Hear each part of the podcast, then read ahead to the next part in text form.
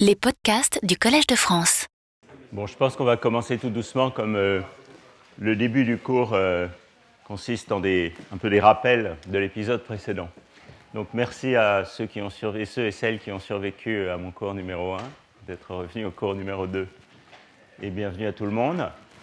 Euh, donc euh, ce cours, ce deuxième cours, est consacré à la suite de notre exploration des problèmes d'impureté quantique et de l'effet Kondo euh, dans ces différentes manifestations, et vous allez voir qu'il y en a beaucoup, dans des contextes assez divers, qui vont depuis euh, les motivations historiques euh, dans les années 60-70 jusqu'à une véritable jouvence du sujet jusqu'à aujourd'hui. Alors, comme je vous le disais, je vais commencer le cours d'aujourd'hui. Comme je pense qu'à la fin du premier cours, c'est quand même allé un peu vite. Ça, c'est un défaut de jeunesse de vouloir mettre trop de choses dans un cours. Je vais commencer le cours d'aujourd'hui en revenant sur les grandes lignes du cours précédent, et puis on va avancer en douceur de cette manière. Euh, avant de commencer, je voudrais annoncer que le séminaire d'aujourd'hui euh, sera donné par euh, Serge Florence, qui est ici, et donc qui est à l'Institut Néel à Grenoble, et qui va nous parler de manière tout à fait complémentaire au cours lui-même de, réalisations très récentes d'effets Kondo euh, non conventionnels, non liquides de Fermi par exemple, dans différents types de nanostructures. Donc la partie cours, euh, il y a pas mal de choses un peu anciennes dedans. La partie séminaire, euh, il y aura beaucoup de choses plus modernes. Euh, quelques informations pratiques aussi. Donc, en principe, tous les documents de cours, diapos et audio, sont mis en ligne sur le site de la chaire. Vous n'avez pas besoin de noter ça, il suffit d'aller sur Google. Euh, ce sont les seules notes de cours que je distribuerai, euh, par paresse ou par euh, négligence. Il y aura peut-être un jour un livre, mais pour l'instant, il n'y a pas d'autres notes que les slides. Et si vous voulez recevoir par email les informations qui sont liées au cours, il y a beaucoup d'entre vous qui sont déjà sur la liste de diffusion que j'envoie chaque semaine pour rappeler en particulier qui est l'orateur du séminaire. Mais pour ceux qui le souhaitent et qui ne sont pas sur la liste, vous pouvez m'envoyer un, un courriel et je vous, je vous mettrai dessus. Bien, alors, en quelques diapos, rappel sur les épisodes précédents. Donc, je vous rappelle que euh, le cours précédent était consacré euh, à un modèle qui est très simple à formuler, qui est le modèle d'Anderson, dans lequel on a donc un bain d'électrons de conduction, une sorte d'atome du théoricien à un niveau avec une corrélation répulsive U qui interdit ou qui défavorise les doubles occupations, et puis un terme d'hybridation qui couple ce bain d'électrons de conduction et euh, ce niveau atomique. On avait vu que dans le cas très simple de l'atome isolé, euh, ce, cet atome du théoricien euh, montre le phénomène de blocage de Coulomb, c'est-à-dire que l'occupation ou la charge, si vous voulez, sur l'orbital atomique, en fonction du niveau atomique, qui dans un dispositif nano sera par exemple une tension de grille, euh, dans euh, le cas d'un atome magnétique dans un métal est dicté par la chimie, euh, eh bien cette charge euh, a des marches qui sont des marches abruptes à température nulle et qui sont un peu élargies à température finie, de sorte qu'on a trois régimes, un régime où l'orbital est complètement occupé, un régime où elle est complètement vide. Ces régimes ne sont pas particulièrement fascinants puisqu'ils correspondent à un état fondamental non dégénéré. Quand on va appliquer V comme une perturbation, il ne va pas se passer grand grand chose. Et puis il y a un plateau intermédiaire ici où la charge est bien bloquée à 1, mais où l'état fondamental de l'atome isolé est dégénéré. Il peut être soit spin vers le haut, soit spin vers le bas. Et euh, comme on l'a vu la dernière fois, dans ce cas-là, la perturbation V est une perturbation extrêmement singulière qui lève cette dégénérescence et le fondamental devient un état singulier où le spin d'impureté est écranté par les électrons de conduction. Et puis, entre ces plateaux de charge, il y a des régimes de transition avec des fluctuations de charge fortes où trois états sont impliqués qui s'appellent, dans le contexte des matériaux, le régime de valence mixte parce que la, charge la valence de l'atome peut également fluctuer.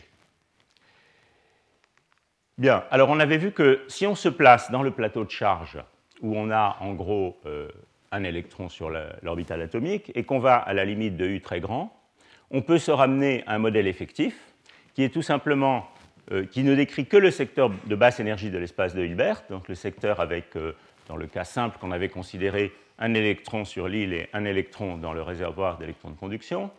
De manière plus générale, euh, on peut le faire pour une bande d'électrons de conduction, et donc c'est le sous-secteur de l'espace de Hilbert où il y a toujours un électron sur l'orbital atomique. Et dans cette limite, eh bien, on peut se ramener par transformation canonique ou par diagonalisation du problème jouet qu'on avait regardé la dernière fois, un Hamiltonien effectif qui est un Hamiltonien d'échange, dans lequel la constante d'échange, ou couplage Kondo, est donnée par le carré de l'élément de matrice d'hybridation divisé par le dénominateur d'énergie. Donc dans la limite symétrique, hein, qui est le cas où on est exactement au centre du plateau de charge, euh, ce couplage Kondo est 8V euh, carré sur U. Dans le cas le plus général, il est donné par ça. Et si je ne suis pas exactement au centre du plateau de charge, il y a également des termes de diffusion potentielle dont l'expression est ici. Alors je reviens sur cette notion de cas symétrique. Si je me place exactement au milieu ici, à epsilon d égale moins u sur 2, qui est un cas sur lequel je reviendrai assez fréquemment dans la suite, eh bien, vous voyez qu'il y a une dégénérescence supplémentaire dans le spectre, qui est cette fois une dégénérescence des deux états excités, l'état doublement occupé et l'état vide ont la même énergie, qui est 0, l'état fondamental a énergie moins u sur 2, et euh, il y a donc une symétrie parfaite entre particules et trous, puisque je peux penser à l'état doublement occupé comme un état sans trou. Il y a donc une parfaite symétrie particule-trou, et ça, ça a toutes sortes de conséquences. Par exemple, les fonctions spectrales de l'orbital d'impureté sont des fonctions paires de la fréquence, puisqu'il y a le même type d'excitation. Les excitations de type particule et les excitations de type trou sont miroirs l'une de l'autre. Alors on avait également vu que quand on se plaçait dans ce régime Kondo, on pouvait approcher ce problème par théorie de perturbation en J, que cette théorie de perturbation était hautement singulière, c'est les fameux logarithmes euh, qui euh, sont dans le papier de Kondo original, et que pour traiter cette théorie de perturbation, il fallait forger un outil qui était le groupe de normalisation, euh, à propos duquel, en fait, problème à propos duquel le groupe de normalisation avait été pour une large part introduit en physique de la matière condensée. Et quand on regardait les équations de flot à l'ordre le, plus bas, eh on voyait que ce flot de renormalisation nous emmenait en couplage fort, au moins dans le régime antiferromagnétique du problème Kondo. Alors, il y a également un régime ferromagnétique où le couplage transverse spin-flip meurt avec l'échelle. Et il y a ici une ligne de points fixes qui est euh, paramétrée par euh, le couplage d'Ising, JZ, euh, qui sont des, points fixes qui ont également leur intérêt, qui correspondent au couplage Kondo ferromagnétique. Et peut-être Serge en parlera un petit peu dans son séminaire. Mais pour tout le reste du cours, on va s'intéresser exclusivement au régime Kondo antiferromagnétique, où on est emmené en couplage fort par le flot du groupe de normalisation. Alors on avait vu que euh, le couplage Kondo dépendant de l'échelle devient grand à une échelle caractéristique qui est cette fameuse température Kondo, qui a ceci d'intéressant et d'important qu'elle est exponentiellement faible en fonction de la constante de couplage. D'une manière plus générale, si je ne suis pas exactement au centre du plateau de charge, en utilisant l'expression de J de tout à l'heure, eh bien, vous voyez qu'on a cette dépendance-là dans euh, l'interaction et la position du niveau. Image physique du point fixe, en fait, le petit problème jouet qu'on avait diagonalisé la dernière fois, qui est un problème où on a tout simplement une orbitale atomique et une orbitale d'électron de conduction, est une très bonne approximation d'ordre zéro, je dirais, du point fixe, puisque le point fixe se trouve en couplage fort où on a véritablement formation d'un singulet. Et l'image de ce point fixe, c'est que, en l'absence de couplage Kondo, on a notre spin d'impureté et nos électrons de conduction qui ne se voient pas, qui ne parlent pas l'un à l'autre. En présence du couplage Kondo au point fixe de couplage fort, on veut former un singulet ici entre les électrons de conduction et l'impureté. Et du coup, ce site devient bloqué pour les autres électrons de conduction, ce qui fait que les ondes de bloc des autres électrons de conduction doivent éviter ce site.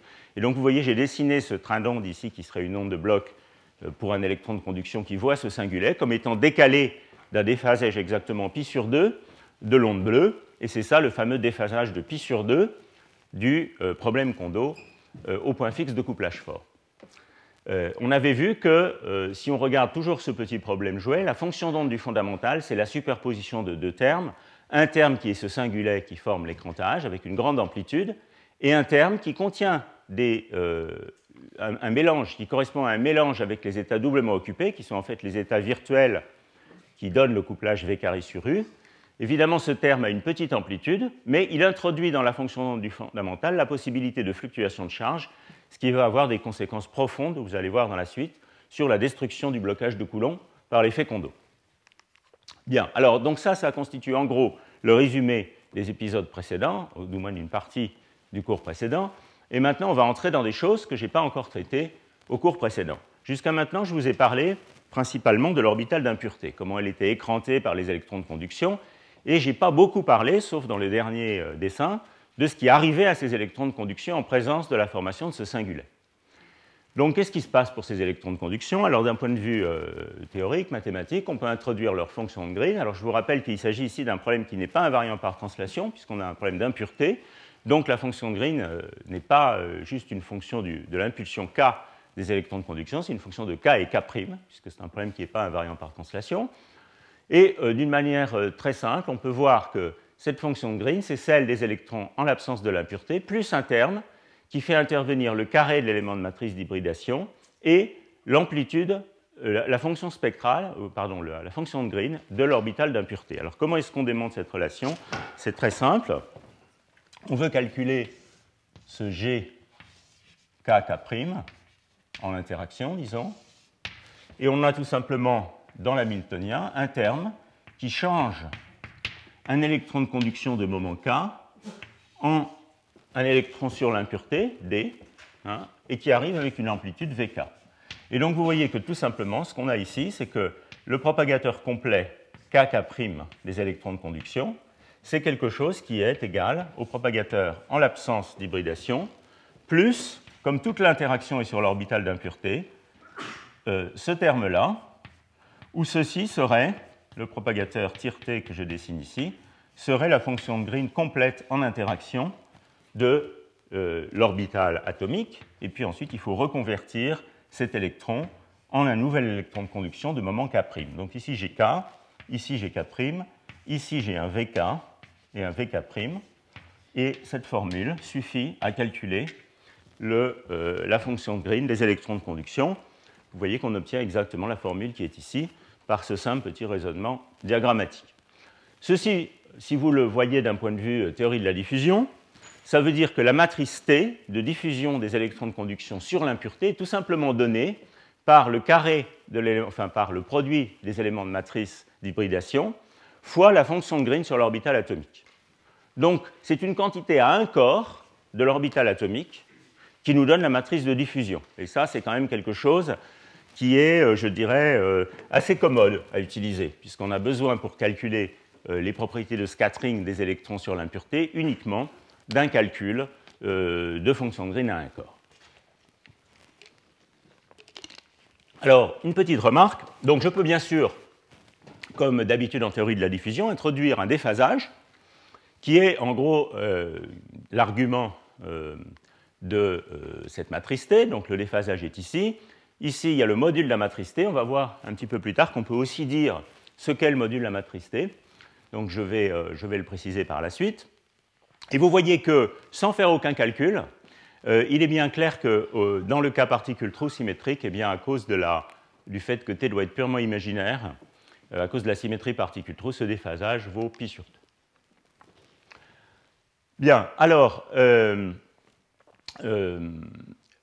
donc, pour calculer la matrice T, il faut savoir dire quelque chose sur cette fonction de Green de l'orbital d'impureté? Je vais donc vous parler un petit peu plus en détail de la structure de cette fonction de Green. Alors ça, j'en avais parlé un petit peu la dernière fois. Je vous avais dit que finalement, euh, la fonction spectrale de cet orbital d'impureté, eh bien, on pouvait l'aborder par une approche de type euh, liquide de Fermi, problème à n corps, assez euh, standard, dans la mesure où, eh bien, si on intègre tous les électrons de conduction, la dynamique de l'orbital d'impureté est entièrement spécifiée par un problème dans lequel j'ai euh, le, problème sans euh, interaction, qui correspond à un niveau élargi, euh, l'étalier virtuel de Friedel avec une certaine largeur gamma, et puis que toutes les interactions sont encodées dans une self-énergie qui va corriger cette fonction spectrale par rapport au simple modèle du niveau élargi de l'étalier virtuel.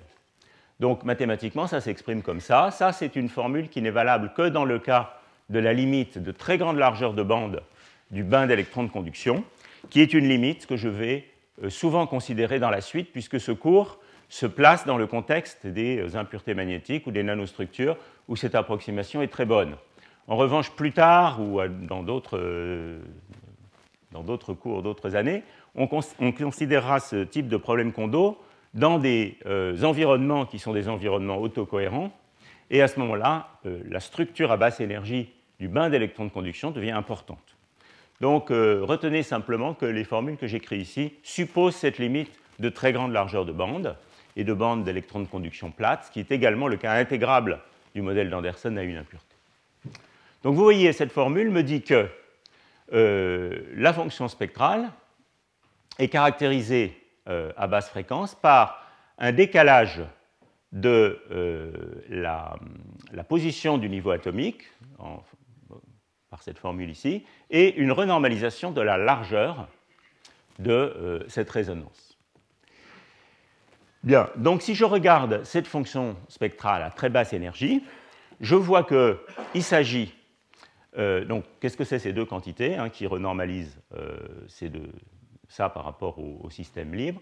Eh bien, c'est la partie réelle de la self-énergie à fréquence nulle, et puis euh, ce poids Z, qui, euh, on le verra sur, dans le cours des liquides, sur les liquides de Fermi dans deux cours, s'interprète comme le poids spectral des quasi-particules du problème, dans cette description de liquide de Fermi local.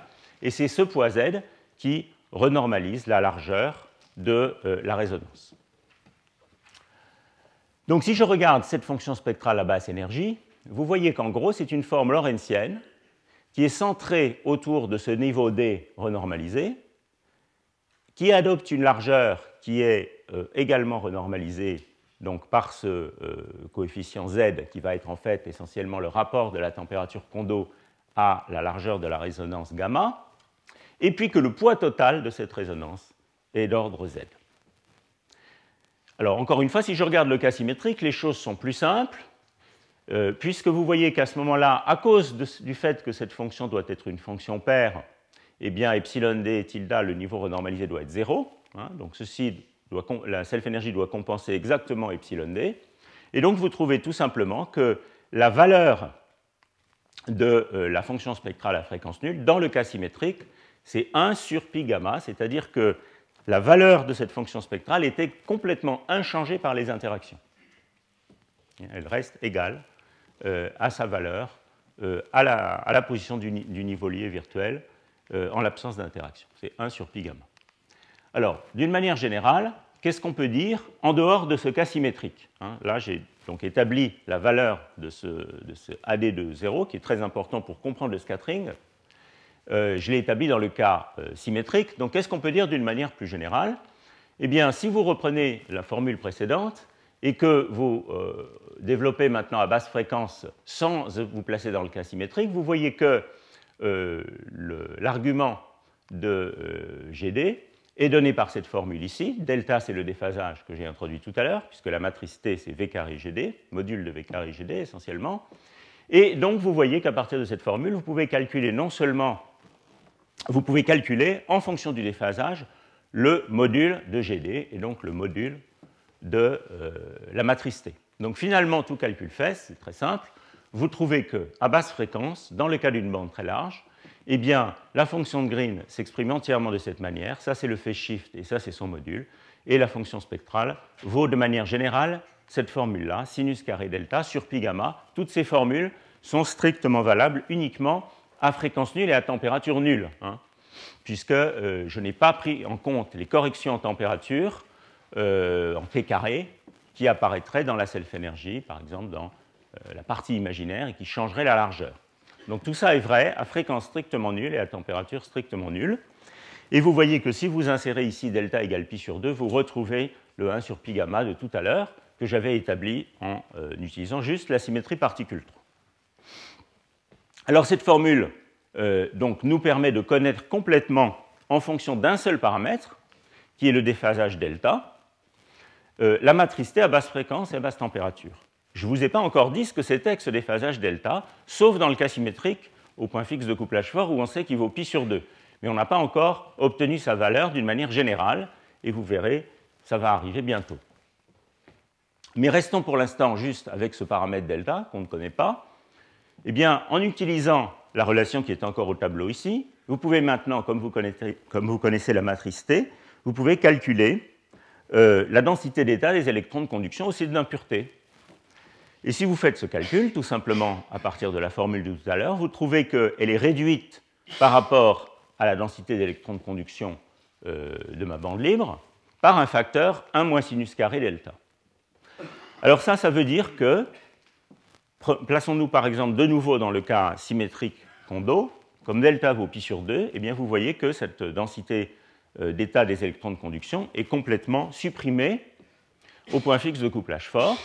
Et ça, ça correspond bien à l'idée qu'il faut épuiser les électrons de conduction au site d'impureté pour exactement écranter l'impureté. Donc, la poussée de la résonance Kondo, que l'on avait montré la dernière fois dans la fonction spectrale, correspond au creusement d'un trou d'écrantage dans la densité d'état des électrons de conduction. C'est-à-dire qu'au fur et à mesure que la, résonance Kondo pousse quand je baisse la température dans ma fonction spectrale du niveau D, ça ce serait deux températures différentes, et ça c'est AD de oméga à basse fréquence,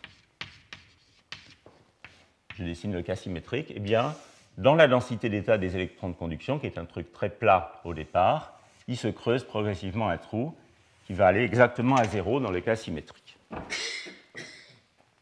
Alors, dans le cas asymétrique, ce déphasage n'est pas exactement pi sur 2, donc qu'est-ce qui vaut? Alors, dans le cas toujours d'une bande plate de très grande largeur, on peut relier exactement ce déphasage, à température nulle et fréquence nulle à l'occupation de l'orbital d'impureté, par une relation très simple qui est tout simplement écrite ici, delta égale pi sur 2 fois l'occupation, donc en particulier pi sur 2 quand n égale 1. Et ça, c'est une règle, euh, c'est une relation très remarquable quand vous y réfléchissez, puisqu'elle relie deux quantités qui ont une nature physique très différente. Cette quantité à gauche, elle caractérise la physique de basse énergie. Elle caractérise les excitations au voisinage du point fixe de couplage fort. Elle est complètement dépendante de la physique de basse énergie seulement. L'occupation complète de l'orbital, c'est quelque chose qui fait intervenir toutes les énergies occupées. Hein. Vous la calculeriez, par exemple, en intégrant la fonction spectrale depuis moins l'infini jusqu'au niveau de Fermi. Donc c'est une relation assez extraordinaire qui relie euh, un paramètre de la théorie de basse énergie à une quantité qui est une quantité euh, qui fait intervenir toutes les énergies du problème. C'est l'analogue pour les problèmes locaux de ce qu'on va découvrir, de ce, de ce, dont je parlerai un petit peu au cours 4, qui est le théorème de Luttinger pour les liquides de Fermi.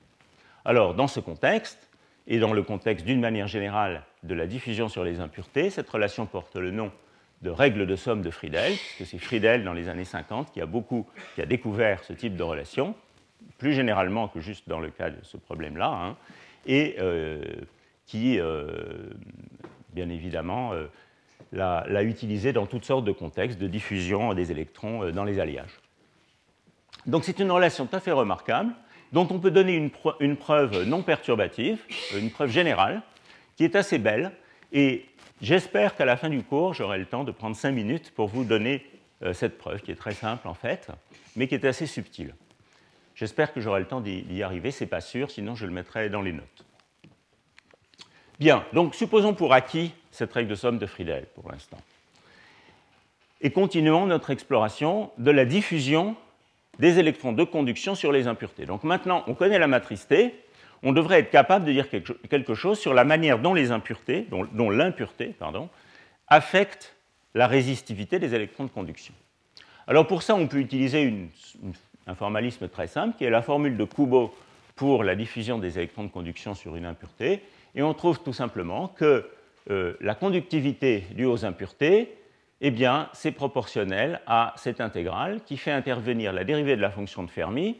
Ça, en gros, c'est parce que c'est ça les électrons qui sont accessibles pour faire de la diffusion, fois le temps de transport, le, temps caractéristique de collision. Et l'inverse de ce temps caractéristique de collision n'est autre que proportionnel d'une part à la concentration d'impuretés, évidemment, quand elles sont diluées, et d'autre part la partie imaginaire de la matrice T. Ça, c'est quelque chose qui, en théorie des collisions, s'appelle le théorème optique, qui est un classique de la théorie de la diffusion. Alors, vous voyez que si vous euh, utilisez tout ça, tout s'exprime en fonction de cette fonction spectrale, et au bout du compte, on obtient la formule suivante pour la résistivité d'impureté. Et je vous, demande de vous arrêter un petit moment sur cette, euh, sur cette formule. Alors, cette formule, elle contient la résistivité d'impureté en fonction de la température au dénominateur. Hein, je l'ai écrit sous la forme une constante divisée par la résistivité qu'on veut calculer. Et cette constante ici, c'est ce qu'on appelle la limite unitaire de résistivité, c'est celle qu'on obtient dans le cas maximal euh, de diffusion où le phase shift et le déphasage est pi sur 2. Et puis vous voyez qu'elle fait intervenir euh, cette intégrale sur les, énergies où euh, la matrice T ici, pardon, le temps de transport ici est donné par l'inverse de la fonction spectrale. Donc retenez bien ici qu'il y a l'inverse de la fonction spectrale, parce que tout à l'heure, on va voir une formule pour la conductivité en transmission, où il y aura juste la fonction spectrale ici et non pas son inverse, et pourtant ça sera aussi une conductance, c'est-à-dire quelque chose qui est qu'un 1 sur une résistance. Donc c'est une formule assez marrante. Je ne suis pas sûr qu'elle contienne absolument tous les processus, mais pour au moins euh, euh, ce cours ici, euh, pour l'instant, elle me suffit. Alors explorons un petit peu cette formule. D'abord à température nulle. Donc vous voyez que si je suis à température nulle, Seuls les électrons de conduction exactement à oméga égale 0 peuvent, contribuer dans cette affaire.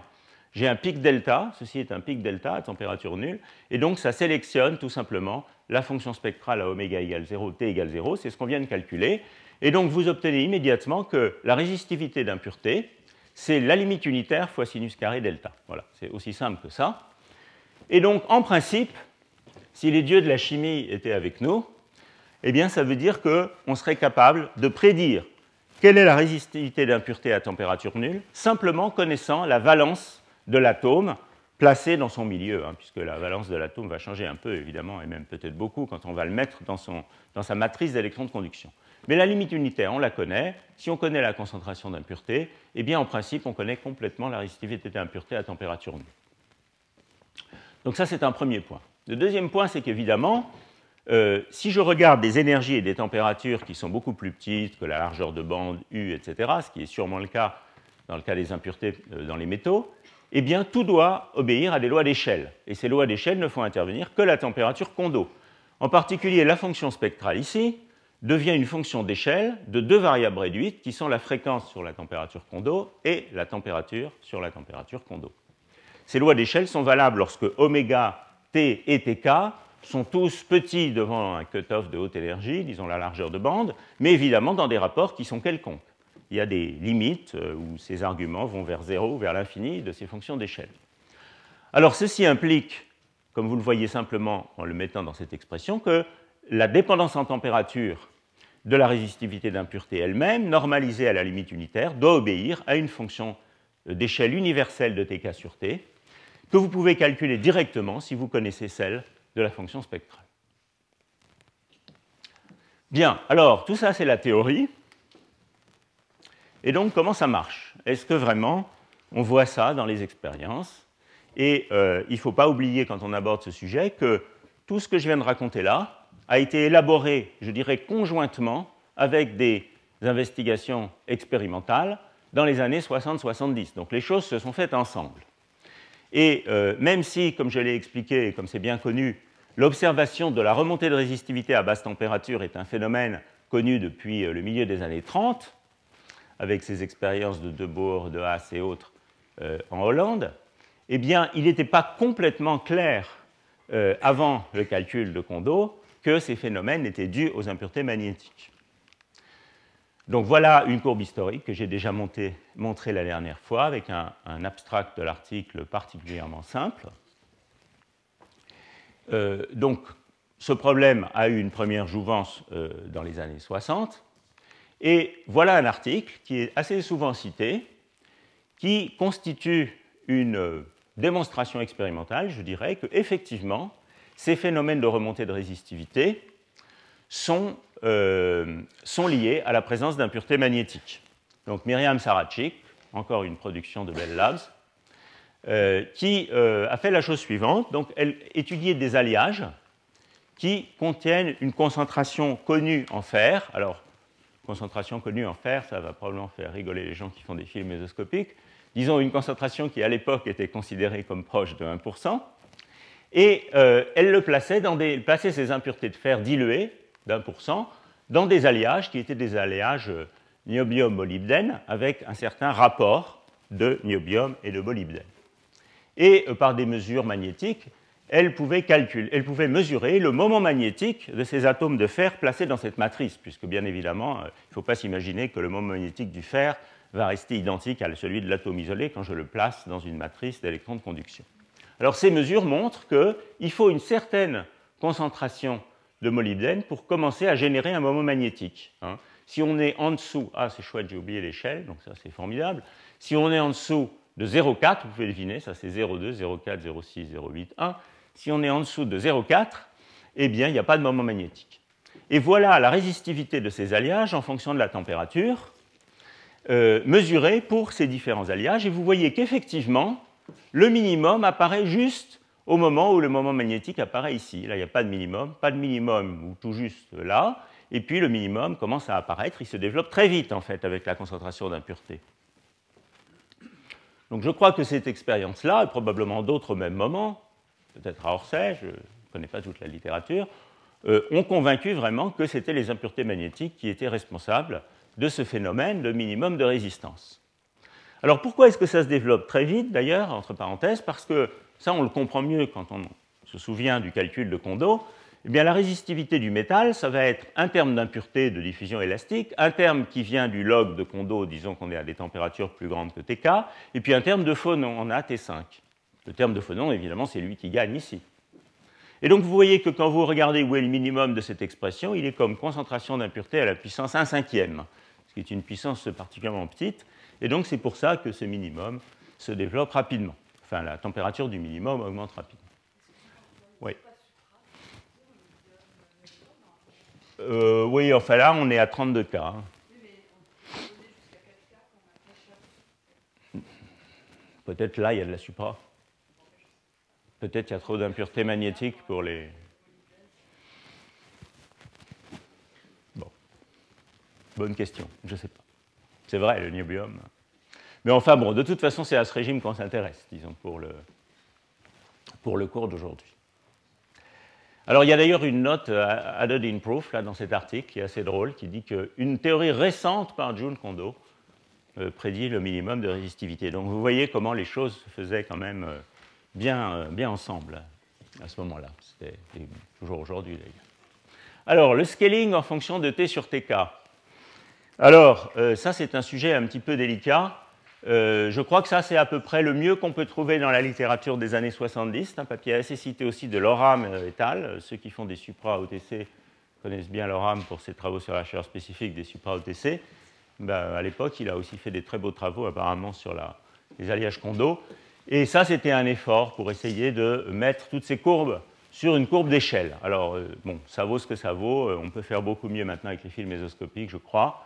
Euh, je pense que Serge vous parlera peut-être un peu de ces questions de scaling en T sur TK. Ça, c'est une courbe expérimentale. Et ça, c'est le calcul théorique par euh, Théo Costi et collaborateurs dans un très bel article très détaillé, euh, comme on en écrit rarement de nos jours, ce qui étudie tous les phénomènes de transport dans le problème de Kondo d'impureté diluée par le groupe de normalisation numérique dont Olivier Parcollet vous a parlé la semaine dernière. Alors dans cet article, vous trouverez la résistivité, le, pouvoir thermoélectrique, euh, la, conductivité thermique, etc. etc. c'est vraiment un article très utile et qui a beaucoup de citations, bien qu'il soit dans le Journal of Physics Condensed Matter.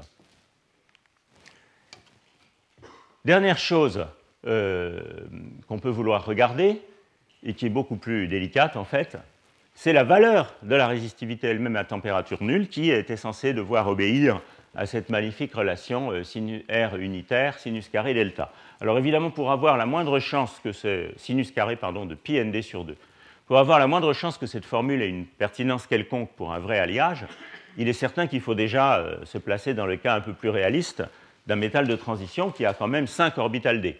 Donc le dénominateur 2 de la règle de somme de Friedel, c'est sûr qu'il faut déjà le changer par 2 euh, fois 2L plus 1, où L vaut 2 pour un métal de transition.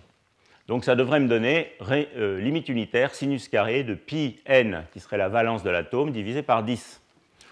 Alors, est-ce que ça marche? Bon, en première approximation, ça marche à peu près, puisque si vous voyez, si vous parcourez la série des métaux de transition, vous avez une espèce de courbe en cloche, donc à ce niveau-là, ça marche pas mal. Euh, ça ne marche pas exactement bien parce que le, maximum ici semble plutôt être au chrome et pas au, euh, pas au manganèse qui a 5 électrons D, où devrait se trouver ce minimum. Donc ça marche à peu près qualitativement, ça ne marche pas dans les détails. Ce n'est pas forcément extrêmement surprenant parce qu'il est clair que quand il s'agit d'une vraie impureté, d'un vrai atome de fer ou de cobalt dans une matrice métallique, dans notre petit modèle d'Anderson, on a oublié plein de choses. Alors voilà des choses qu'on a oubliées par exemple. On a oublié la dégénérescence orbitale, on a oublié le fait qu'il y, a des, levées de champ cristallins, hein, tous les niveaux ne euh, sont, pas sont pas dégénérés. On a oublié le fait qu'il y a d'autres interactions que l'interaction répulsive de Coulomb. Il y a des interactions de Hund, qui, est ce J ici, hein, qui favorise les alignements de spin. Et puis il y a des interactions assez horribles qui permettent de respecter l'invariance par rotation, et dont j'ai d'ailleurs découvert, bien qu'on les utilise beaucoup dans nos propres travaux, qu'elles avaient été, euh, au moins dans ce contexte, en grande partie introduites dans cet article de Caroli, Caroli et Fredkin euh, à propos de l'étude de l'effet Kondo. Donc ce n'est pas tellement étonnant que cette relation magique marche, euh, disons, seulement qualitativement. Bien, donc tout ça, c'était des expériences des années, disons, 60-70. Et euh, ça serait un cours quand même très incomplet si je ne mentionnais pas que ce sujet de la diffusion par les impuretés magnétiques dans, les, métaux a vraiment eu une espèce de, renouvellement, de jouvence très récemment, dans le contexte des études expérimentales sur les fils mésoscopiques. Alors évidemment, euh, ce type d'études euh, présente toutes sortes d'améliorations et d'avancées remarquables par rapport à ce qu'on pouvait faire dans les années 60 euh, à 70, à toutes sortes de niveaux. D'abord, on peut faire certains types de mesures qu'on ne pouvait pas faire avant. On peut se placer dans un régime où la taille, la longueur de ces fils est plus petite que la longueur de cohérence de phase, faire des, donc dans le régime mésoscopique, faire des mesures de localisation faible, de magnétorésistance, et en déduire le temps de cohérence de phase. Donc ça, c'est quelque chose qui a été beaucoup exploré dans ce contexte euh, assez récemment, euh, au SPEC dans le groupe de Quantronic d'une part, et puis à Grenoble par Samina Layard, Bauerley et euh, leurs collaborateurs. On peut aussi faire, ça c'est une spécialité du groupe de Quantronic, des mesures dites euh, mesures relax ou des mesures de euh, distribution en fonction de l'énergie, hors d'équilibre, des électrons. Ça c'est un aspect des choses, donc des nouvelles mesures. On peut aussi évidemment euh, fabriquer ces, ces, fils avec des techniques qui n'étaient pas accessibles dans les années 70 et en essayant de maîtriser l'implantation des impuretés magnétiques. Donc tout ça a conduit à un renouvellement du sujet, et je pense qu'il est correct de dire que les choses ont commencé il y a une quinzaine d'années, dans un article qui a fait couler beaucoup d'encre, qui est cet article de Mohanty, John, Walla et Webb, qui euh, montrait que euh, le temps de, euh, de, cohérence de phase dans plein de films mésoscopiques d'or, en l'occurrence, semblait saturé quand on allait à basse température. Alors ça, c'est quand même quelque chose qui viole pas mal les lois de la physique, puisque, en principe, quand on va à température nulle, le scattering inélastique, la diffusion inélastique devrait disparaître, et donc la phase, euh, le temps de cohérence de phase devrait diverger. Donc la saturation du temps de cohérence de phase à basse température, c'est quand même quelque chose d'étonnant. Donc pourquoi euh, cette saturation du, temps de cohérence de phase Nouvelle physique, euh, cinquième force alors en fait, je pense qu'après euh, ces études euh, très euh, soigneuses, détaillées et inventives dans ces différents groupes, il est maintenant complètement clair qu'une bonne partie, il y a des experts dans la salle, donc je ne vais pas faire un cours là-dessus, je veux juste le mentionner, qu'une bonne partie de ces effets est largement due à la diffusion par les impuretés magnétiques et qu'en fait, on avait un peu sous-estimé, jusqu'à ces mesures, la capacité qu'ont les impuretés magnétiques en très faible concentration, jusqu'à des concentrations qui sont quasiment imbattables euh, en achetant même les meilleurs fils, euh, à euh, produire de la diffusion de phase, du, du scattering inélastique. Alors comme je le disais, il y a plein de références là-dessus, c'est un sujet qui a été très actif au début des années 2000, donc j'en ai sûrement oublié plein. Il y a ces belles expériences dans le groupe de Quantronic. Celles-là sont plutôt des expériences de magnétorésistance pour remonter à Toffy. Euh, il y a ces expériences de type mesure de la distribution des électrons hors d'équilibre. Et puis il y a des jolis papiers théoriques, euh, en particulier euh, ces deux articles de Zarand, Zawadowski et collaborateurs, et puis dans le groupe d'Akim Roche, sur le calcul du temps de cohérence de phase. Donc voilà un exemple de ce comparaison entre des. Et puis il y a les expériences donc, du groupe de Grenoble. J'ai mis que deux références, mais il y en a plein. Donc voilà un exemple euh, de calcul de l'inverse du temps de cohérence de phase en fonction de t sur tk. Euh, alors, je ne sais pas pourquoi j'ai mis. Voilà, je voulais d'abord montrer ça. Donc, en fait, pour calculer un surtophi, donc je ne vais pas rentrer dans les détails, je n'ai pas vraiment le temps ici, mais pour calculer un surtophi, il y a une manière de faire qui est de faire tout simplement la différence entre le taux de diffusion total, qui, on l'a vu tout à l'heure, est proportionnel à la partie imaginaire de la matrice T, et puis le taux de diffusion élastique, qui assez classiquement est le module carré de la matrice T. Donc cette formule très simple vous permet de calculer un surtaux phi. Alors vous voyez immédiatement ici, nu c'est juste la densité d'état. Et vous voyez immédiatement ici que ceci ne viole pas les lois de la physique, c'est bien quelque chose qui va tendre vers zéro, donc phi va diverger à température nulle. En effet, tout à l'heure, on a vu que cette quantité, c'était sinus carré delta, et on a vu que le module de T, c'était aussi sinus delta donc à, température nulle. Donc si je fais la différence ici, je vais me retrouver avec sinus carré delta moins sinus carré delta, ça va être 0. Donc c'est bien une quantité phi qui diverge à température nulle, mais le point c'est qu'elle diverge très très lentement. Donc 1 sur phi en fonction de t sur tk, ça c'est les calculs de groupe de normalisation numérique. Et donc vous voyez, c'est une fonction qui a une sale tendance à augmenter très très très très lentement et puis finalement à descendre à des températures qui sont tk ou une fraction de tk. Hein. Or, dans ces fils, en particulier à ma connaissance ceux euh, de Saclay, eh bien, dans ces fils, les TK sont quand même assez bas. Donc en fait, on est toujours dans ce régime, d'où la saturation. Alors il y a une formule qui est en fait une formule un peu empirique, hein, qui euh, s'appelle la formule euh, de Nagaoka-Sul, qui n'est pas exactement une formule exacte, mais qui fit très bien cette loi ici. Vous voyez, c'est une dépendance en 1 sur constance plus log carré, d'où la lenteur de la chose. Voilà. Donc euh, je ne vais pas en parler beaucoup plus, mais c'est des expériences assez remarquables et euh, je pense que Serge en parlera un petit peu dans son séminaire. Bon, alors il me reste une vingtaine de minutes pour vous parler d'un autre sujet qui est une autre jouvence de l'effet Kondo. Et euh, ce contexte est aussi permis par la physique mésoscopique, et permet de sonder l'effet Kondo dans une géométrie complètement différente de celle euh, du scattering des électrons de conduction, ou au contraire on garde la transmission à travers quelque chose qui est une impureté Kondo artificielle. Alors cette exploration de l'effet Kondo en transmission, hein, donc où je regarde un objet localisé et je fais passer des électrons à travers, au lieu de faire de la diffusion d'électrons par l'impureté, ce sujet n'a pas commencé avec les points quantiques. Hein. C'est un sujet qui, en fait, remonte aussi aux années 70 avec des travaux sur euh, les anomalies de conductance tunnel. Et en particulier, c'est un article d'Applebaum qui avait montré qu'effectivement, euh, la physique de l'effet Kondo en transmission était importante pour expliquer les conductances tunnels à travers une impureté magnétique. Mais il faut bien dire que euh, ce sujet a été complètement renouvelé par l'étude des points quantiques. Et donc, l'idée est la suivante. Donc, je vous ai parlé un tout petit peu de points quantiques la dernière fois.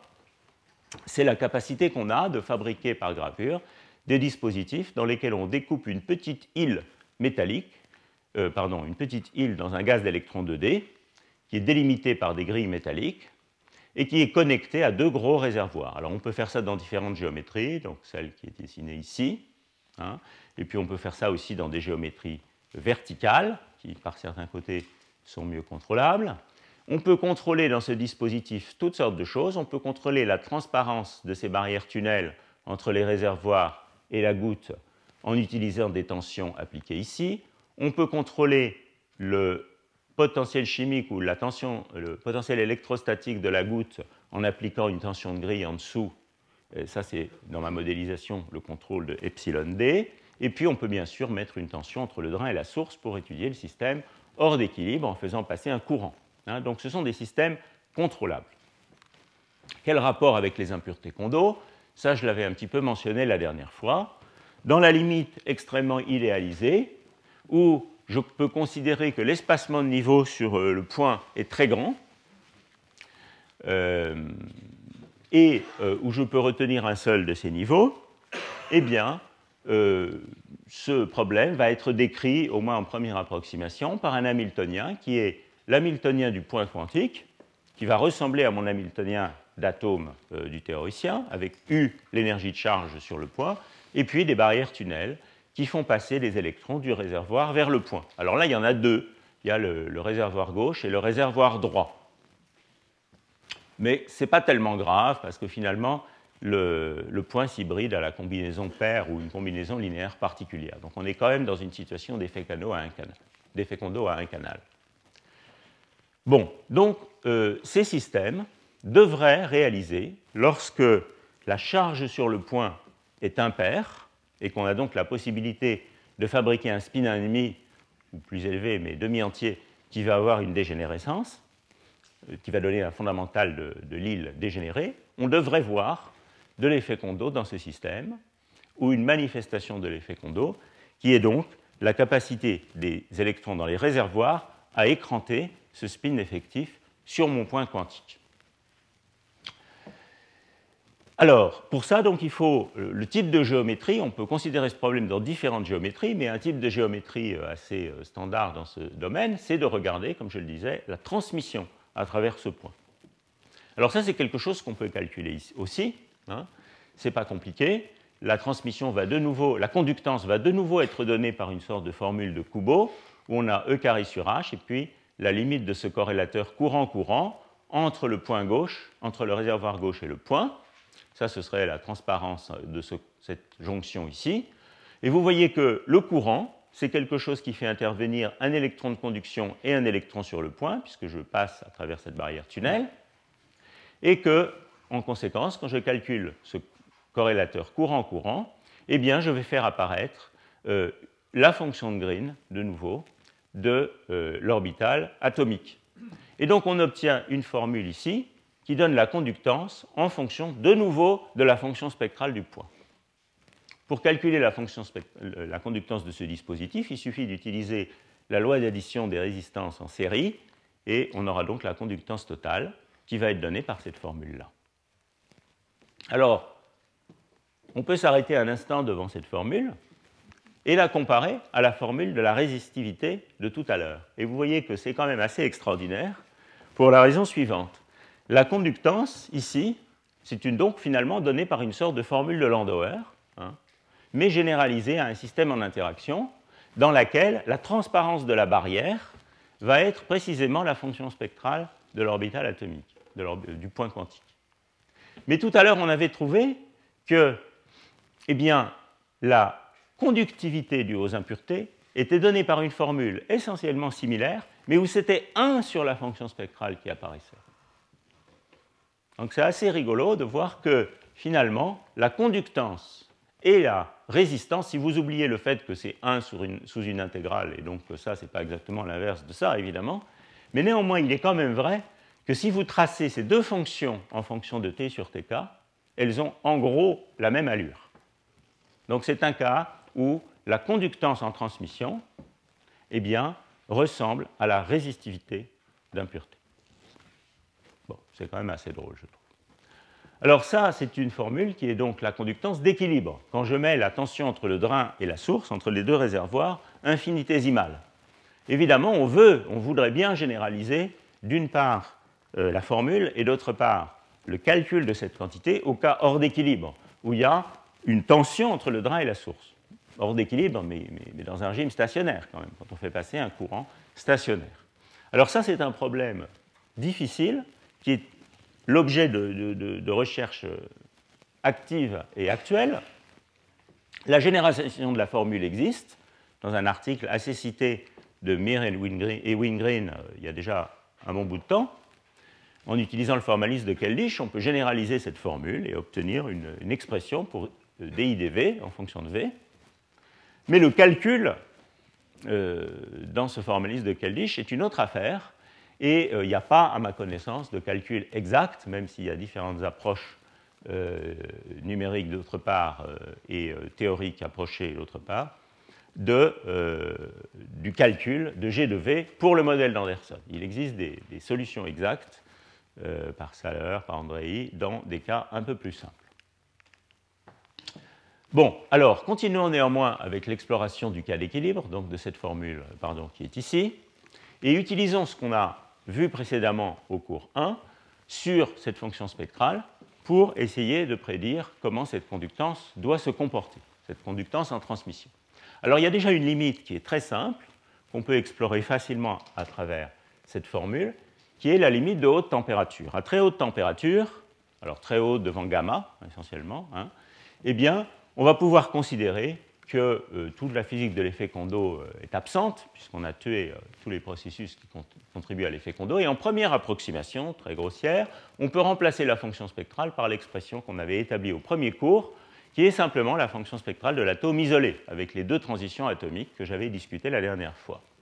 Alors vous prenez ça, vous le mettez dans la formule de la conductance, et vous trouvez cette très belle formule ici, qui pourrait être simple, a néanmoins pas mal de physique, donc ce que j'ai dessiné ici, c'est l'occupation de l'île en fonction de epsilon d, qui est, vous pouvez penser à epsilon d comme la tension de grille, euh, pour une certaine valeur de U et de la température assez basse.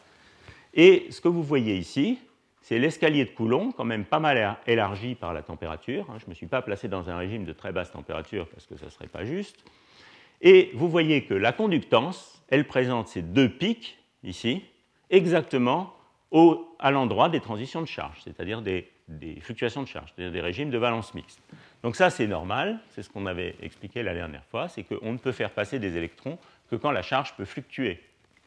Donc voilà les pics du blocage de Coulomb. Ça, c'est le blocage de Coulomb. Et maintenant, on a calculé non seulement la charge, mais en plus la conductance.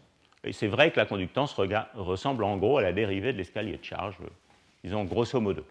Alors vous pouvez aussi étudier la dépendance en température. Donc cette fois, il s'agit de trois températures différentes, chaude, plus froide, encore plus froide, euh, pour cette, cette, conductance. Et vous voyez que la dépendance en température est très différente si vous êtes au voisinage du pic de conductance ou au milieu. Si vous êtes au milieu, le blocage de Coulomb euh, vous assomme évidemment et cette conductance est exponentiellement supprimée en fonction de la température avec l'énergie d'activation à laquelle vous vous attendez. Donc, dans le régime symétrique moment local, juste au milieu ici, cette théorie, cette limite simple, prédit que la conductance doit s'écrouler quand on baisse la température. En revanche, sur les pics de blocage de Coulomb, c'est l'effet inverse. Cette hauteur monte en fait comme 1 sur la température. Donc on obtient des pics de plus en plus étroits, de plus en plus fins, et une conductance supprimée par blocage de Coulomb au centre des marches. Alors tout ça, c'est la limite de haute température. Donc maintenant, regardons ce qui se passe à très basse température. Alors à très basse température, on est de nouveau sauvé par le fait qu'on connaît cette fonction spectrale, ceci devient une fonction delta, et finalement la conductance ne fait intervenir de nouveau que la fonction spectrale à température nulle et fréquence nulle, celle dont on s'est servi tout à l'heure. Et on obtient cette superbe formule ici, qui prédit ce que doit être la conductance en fonction, en fonction directement de la charge sur le poids en unité de 2 e sur h en utilisant la règle de somme de Friedel. Donc on ne peut pas imaginer une formule plus simple. Et pour être simple, elle est néanmoins spectaculaire, puisque ce que vous dit cette formule, c'est qu'à température nulle, eh bien, la conductance en fonction de la tension de grille doit avoir une allure complètement différente de celle de ces deux pics. Elle doit au contraire suivre donc sinus carré pi n sur 2. Donc c'est quelque chose qui va être petit ici, monter ici et saturer au milieu du palier de charge à 2 e carré sur h, puisque delta vaut pi sur 2. Donc la prédiction de cette formule, c'est que euh, le blocage de Coulomb doit être complètement tué par l'effet Kondo, exactement et particulièrement dans la région où, a priori, le blocage de Coulomb est le plus puissant, avec une restauration de la conductance en transmission qui est exactement de E carré sur H, le quantum de conductance par, par, canot, puisqu'il y a deux canaux de spin, d'où le 2. Alors quand j'ai dit prédiction, c'est une prédiction. Il n'y en a pas tant que ça en physique de la matière condensée, donc euh, c'est quand même bien de le dire. C'est une prédiction qui a été faite en 88 simultanément par Patrick Lee et M. Nge à MIT, et par Glassman et Reich, encore en Union soviétique à l'époque. Donc la prédiction était celle-là, que l'effet Kondo devait restaurer une conductance parfaite, enfin une conductance de carré sur H maximum, et tuer le blocage de Coulomb. Alors, à l'époque, il n'était pas possible de tester cette prédiction théorique, et il a fallu attendre 10 ans pour que euh, l'amélioration des techniques de fabrication des points quantiques, la possibilité de fabriquer des petits, des points qui auront donc euh, des énergies de charge euh, importantes, etc., puissent finalement permettre de mettre la température Kondo dans le régime accessible à l'expérience dans ce type de device. Et c'est, je passe un peu là-dessus, c'est David Goldhaber-Gordon, qui dix ans plus tard, exactement dix ans plus tard, dans sa thèse, a euh, été le premier. Ils étaient juste sur la ligne de finish à peu près au même moment euh, avec l'équipe de Covenhoven, mais bon, euh, il l'a quand même fait en premier, a démontré ce phénomène expérimentalement. Donc ce que vous voyez ici, c'est l'article de Nature de Goldhaber-Gordon et collaborateurs, et donc ce que vous voyez là, c'est les pics de blocage de Coulomb, donc dans ce petit point ici, vous voyez ça, c'est 100 nanomètres, si je lis bien. Donc ici, vous voyez les pics de blocage de Coulomb.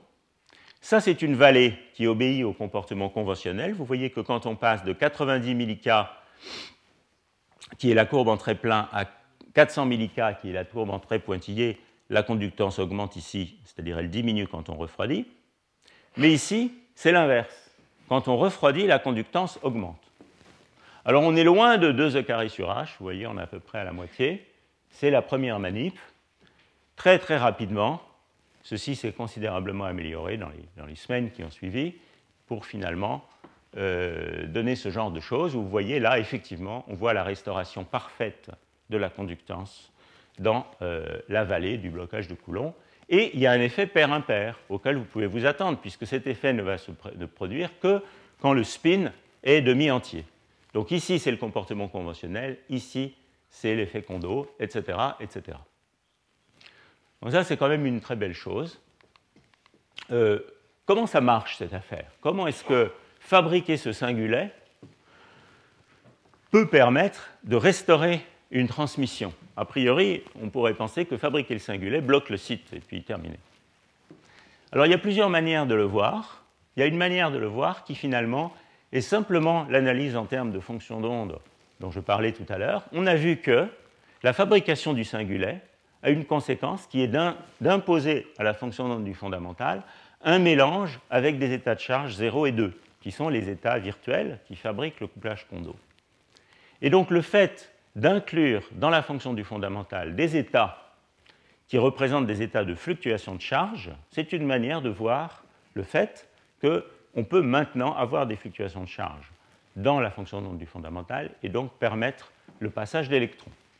Il y a une autre manière de, le voir, peut-être un petit peu plus, euh, euh, disons, je dirais, microscopique, qui consiste à essayer d'analyser les différents processus de euh, transition d'un électron à travers cette, cette, barrière, et on peut voir que ce sont les processus spin-flip, processus d'échange, retournement de spin, qui permettent finalement d'avoir fait passer un électron de la gauche vers la droite.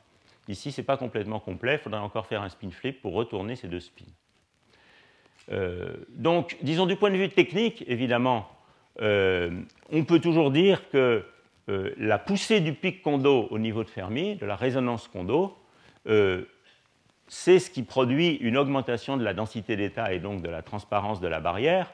Mais ça, je trouve que c'est une manière de voir les choses qui est un peu absconce, parce que finalement, bon, ce pic pousse, mais on ne voit pas trop la physique.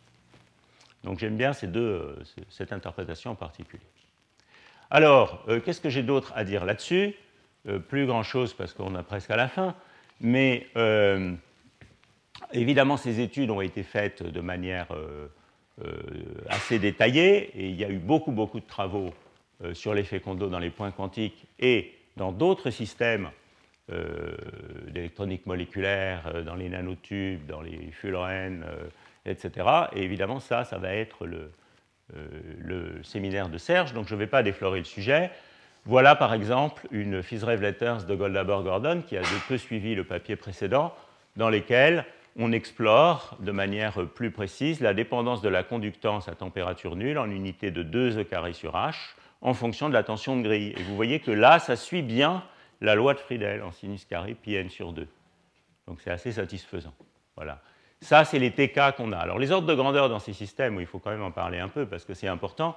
Dans les impuretés magnétiques dans les métaux, U, c'était des électronvolts. D'accord? Hein, C'est des énergies atomiques. Ici, dans ces devices-là, U, c'est quelques millieV.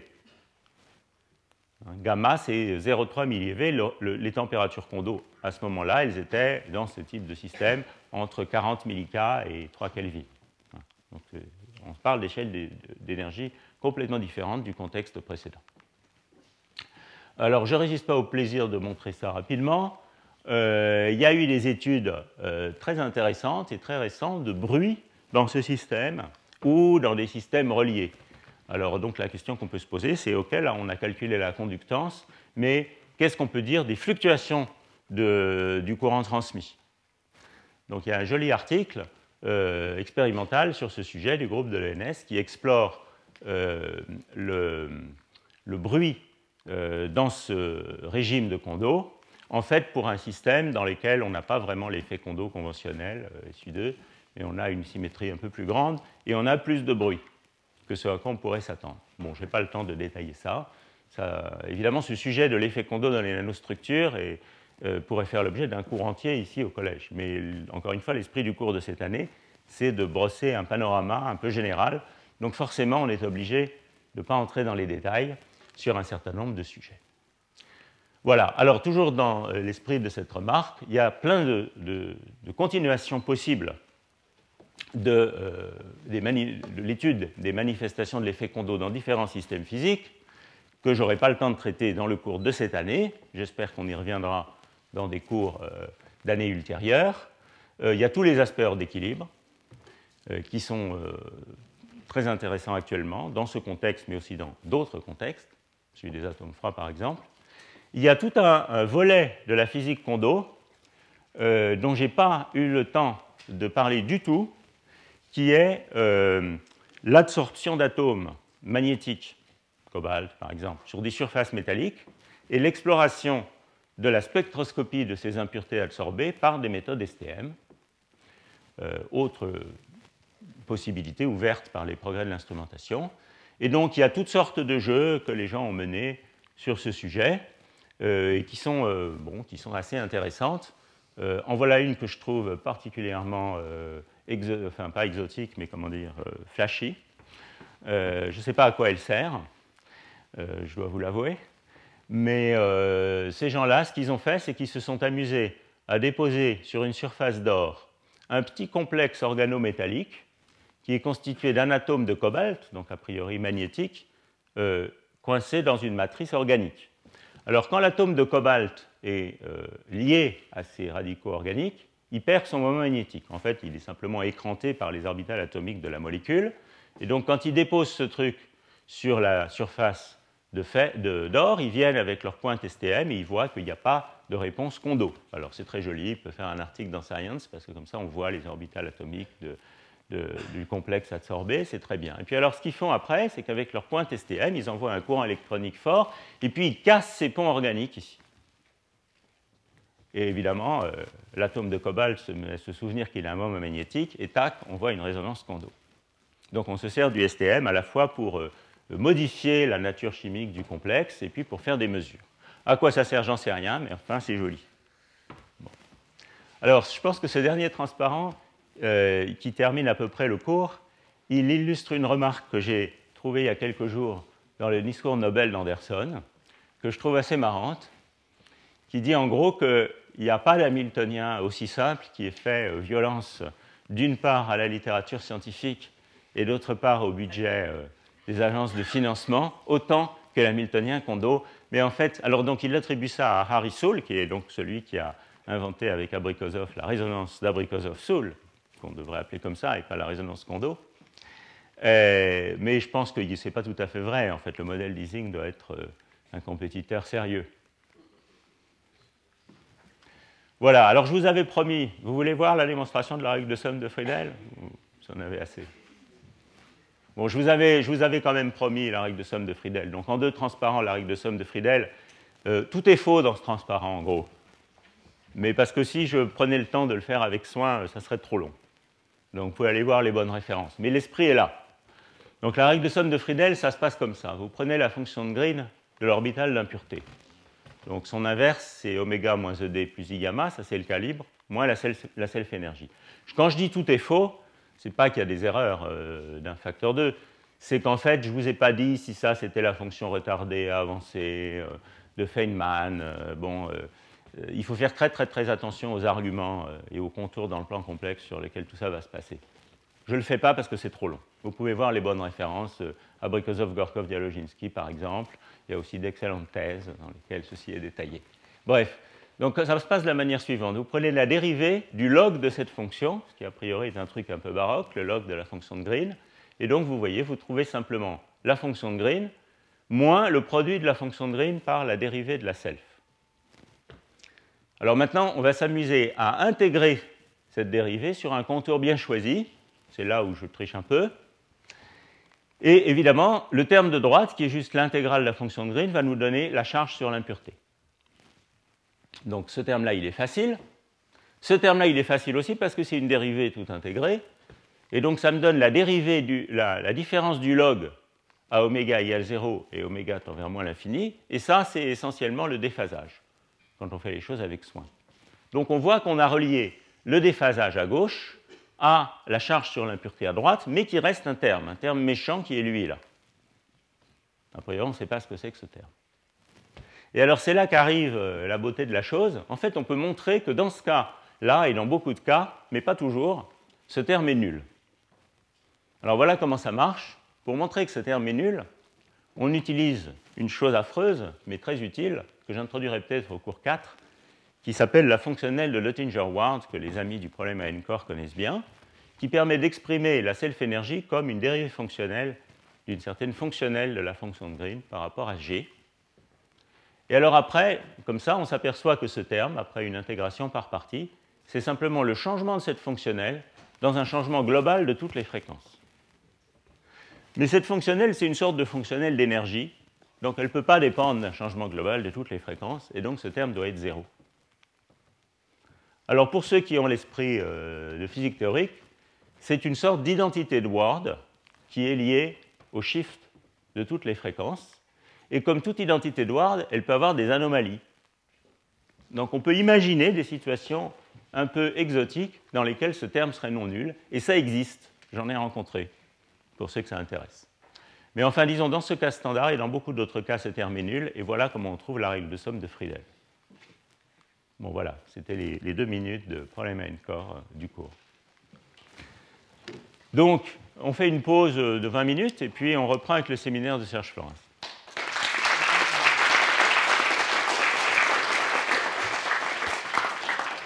Retrouvez tous les contenus du Collège de France sur www.colège-2-france.fr.